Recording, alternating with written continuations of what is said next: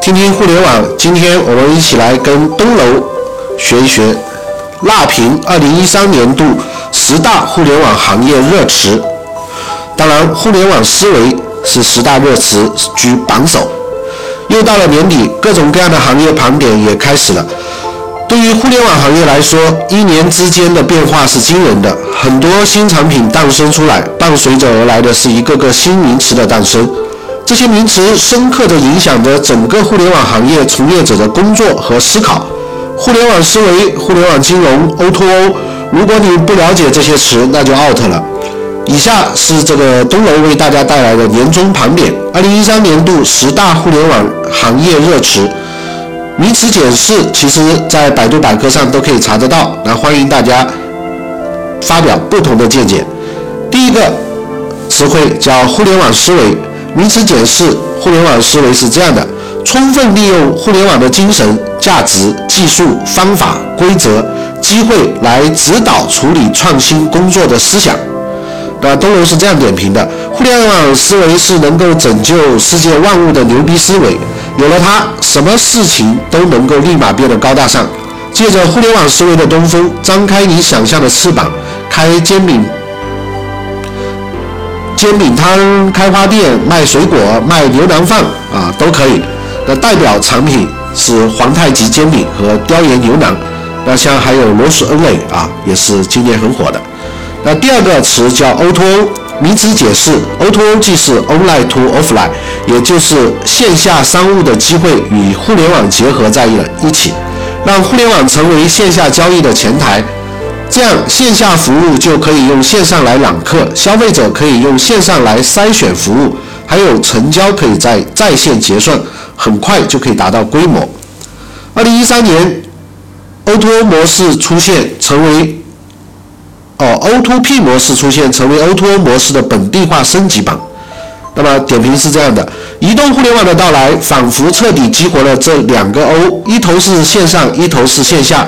手机支付越来越普及，更多的传统行业将能够被激活，而作为中间业态的团购网站将面临着前所未有的挑战。那 O2O 的代表产品像这个快滴打打车啊，百度地图等等。那第三个，呃，可穿戴设备，名词解释：可穿戴设备即直接穿在身上，或是整合到用户的衣服或配件的一种便携式设备。可穿戴设备不仅仅是一种硬件设备，更是通过软件支持以及数据交互、云端交互来实现强大的功能。可穿戴设备将会对我们的生活感知带来很大的转变。那么点评。谷歌眼镜的问世，直接拉开了可装穿戴设备的行业大幕。各种各样的可穿戴设备也成为众多创业公司的创新项目。手表、眼镜、睡衣、袜子都成为可穿戴设备的载体。但目前市场上还没有一款可穿戴设备能够走进千千万万的家庭。一是因为产品成熟度不够，二是因为产品的价值还未能够满足消费者的需求。代表可穿可穿戴设备代表的产品仍然是谷歌眼镜。第四个热词叫智能手表，名词解释是这样：智能手表是将手表内置智能化系统搭载智能手机系统而连接于网络，可以实现多功能。能同步手机中的电话、短信、邮件、照片、音乐等等。二零一三年三月，媒体报道，苹果、三星、谷歌等科技巨头都将在二零一三年晚些时候发布智能手手表。美国市场研究公司分析师艾维科林加特认为，二零一三年将可能成为智能手表元年。那么点评如下：虽然智能手表也属于可穿戴设备中的一类。但我们认为还是把智能手表单独列出来了，因为相比其他可穿戴设备，智能手表更具关注度。但多人觉得智能手表始终还是小众类的产品，玩玩就行了，取代不了手表，更加取代不了手机。智能手手机作为人们随身携带的智能设备，已经能够满足人们打电话、发短信、发邮件、拍照片、听音乐，甚至是记录轨迹等需求。智能手表不能做得更好，只能是极客们的短暂玩物而已。那代表产品有三星的 Garmin Gear，啊，这个 Artios 啊，苹果的 iWatch 啊。第五个热词叫互联网金融。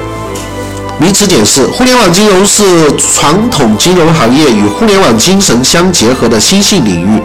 互联网金融与传统金融的区别不仅仅在于金融业务所采用的媒介不同，更重要的在于金融参与者深谙互联网开放、平等、协作、分享的精髓，通过互联网、移动互联网等工具，使得传统金融业务具备透明度更高、参与度更高、协作性更好。中间成本更低，操作上更便捷等一系列的特征。那么有一段时间里，同事们、同事群友都在谈论余额宝，然后大家都在晒余额宝的这个收益。作为一名资深的屌丝，每个月信用卡欠几万块，哪还有余额理财啊？只有眼红的份儿。不过余额宝这类产品确实提供了一种灵活的理财方式。去银行一听那些理财产品，就头大，收益不大，名头不小，各种套现难。因此，像余额宝这样的互联网金融产品，会首先受到金融互联网从业者的追捧。一旦走进其他非互联网从业者家庭，将会有更大的规模和想象的空间。那代表产品当然就是余额宝。那我个人觉得，余额宝确实是目前呃在互联网金融当中，呃规模以及呃便捷性还有门槛各方面都是非常方便的一个理财产品。相比金银行业的呃多几期多少时间年化收益率四点几五点几的产品，余额宝的收益也是非常不错的。那么我唯一的担心就是，我感觉余额宝这样的理财产品，它到底能够如何维持这样的收益？而且似乎觉得也是有点麦道夫骗局的感觉啊，因为总是会有不断的钱进来，然后前面的话去拆付这些利息啊。那第六个热词叫自媒体。名词解释：自媒体是指一个普通市民或者机构组织能够在任何时间、任何地点，以任何方式访问网络，通过现代数字科技与全球知识体系相连，提供并分享他们的真实看法、自身新闻的一种途径和即时传播方式。当前，以微博为代表的自媒体已成为网络传播最活跃的主体和新兴的舆论场。那么点评是这样，自媒体这个词突然就爆发了，写了 N 久的博客博主借着自媒体的东风，一下子成为了各各大 IT 公司的座上宾，喝茶旅游车马费，一时风光无限。多人认为，自媒体人的身上也颇有历史上那些春秋时期门客的影子，被贵族们，尤其是 BAT 供养着，替贵族们发声，制造舆论，出谋划策。而且我们观察到，没有一个行业有互联网行业如此多的自媒体人。这正跟互联网行业目前的竞争格局有关。如今，BAT 商家争霸，还有诸如三六零、新浪、搜狐等诸侯国的犬牙交错，竞争已经到了白热化的地步。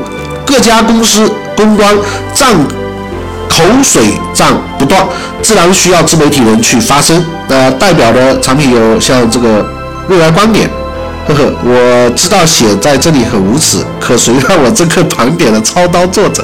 当然。啊，那看来东楼就是未来观点啊。那自媒体像这个，呃，平时我也关注很多自媒体人的这些呃公众微信啊之类的。那么像今年的逻辑思维啊，还有像一些互联网的呃峰哥，像这些的话都是非常牛的自媒体人了。那当然，我也希望说未来有机会能做一个语音的自媒体啊。那第七个热词叫互联网金融，啊，互联网电视，名词解释是一种利用宽带有线电视网及互联网多媒体通讯等多种技术于一身，向家庭互联网电视用户提供包括数字电视在内的多种交互式服务的崭新技术。用户在家中可以有两种方式享受 IPTV 的服务。第一种是计算机，第二种是网络机顶盒普通电视机。那么点评如下：互联网电视顾名思义就是互联网公司造的电视。这些电视有个共同的特征，就是联网并且有操作系统。东人认为，互联网电视的竞争未来不是在硬件上，而是在内容上。电视作为人们群众娱乐的主要阵地，最主要的还是要看优质的内容。未来，互联网电视厂商将融合互联网视频内容。作为用户，将为用户提供更加丰富多彩的这个节目选择。那代表的产品有这个小米电、小米电视跟乐视 TV 啊。那尤其是像我们知道互联网的这种电视，它的每个礼拜的开机率跟传统电视比是非常有优势的。那第八个热词叫大数据，那名称解释大数据 （big data） 或称巨量资料，指的是所涉及的资料量规模巨大到无法透过目前主流的软件工具，在合理时间内达到攫取、管理、处理并整理成为帮助企业经营决策更积极目的的资讯。那点评如下：大数据确确实实是在改变我们的生活，那能够切身体会到，比如说。能够精准的推送广告，能记录用户在各大网站的浏览行为，通过大数据的计算，精准推荐人们感兴趣的资讯和商品。但有时候也容易闹笑话，比如说我去淘宝上买一双骆驼牌的皮鞋，然后回到新浪微博，新浪微博利用大数据的计算，以为我对骆驼骆驼牌皮鞋感兴趣，又给我推送一遍。其实我一直完，我一直完成购买行，我已经。完成了购买行为了，那代表的产品利用大数据，各大门户网站的广告精准的展示，因为网民在互联网上的行为都会透过我们的软件应用以及像浏览器的这些 cookie 捕捉到我们的行为在哪些地方停留过，曾经做过哪些事情，那么透过海量数据的分析。就可以得出我们很多行为的特点跟特征。那当然，普通的呃中小型企业是不太可能具备这样的分析的能力的。所以，通常具备大数据的这个分析的能力的，一定是掌握了一定云计算技术的这些公司。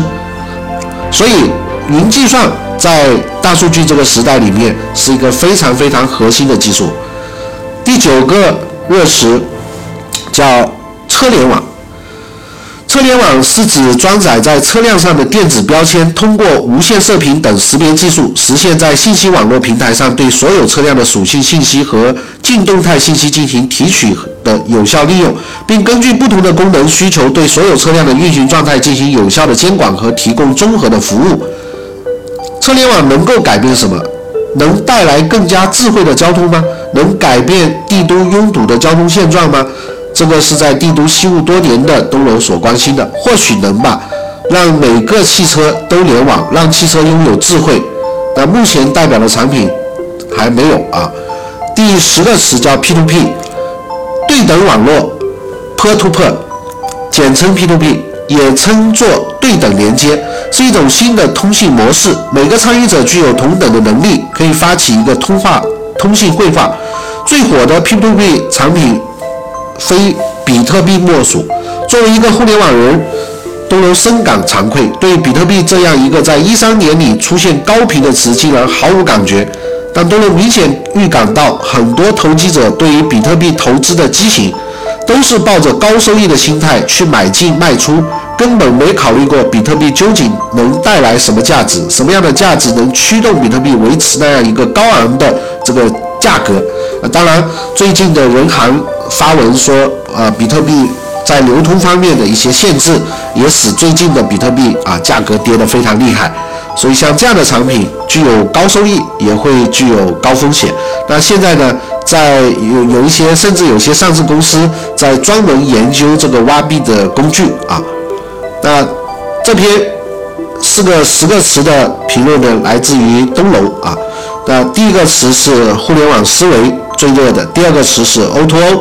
第三个叫可穿戴设备，第四个是智能手表，第五个是互联网金融，第六个是自媒体，第七个是互联网电视，第八个是大数据，第九个是车联网，第十个是 P2P，我还以为是这个个人贷款。那今天就学到这里，谢谢，再见。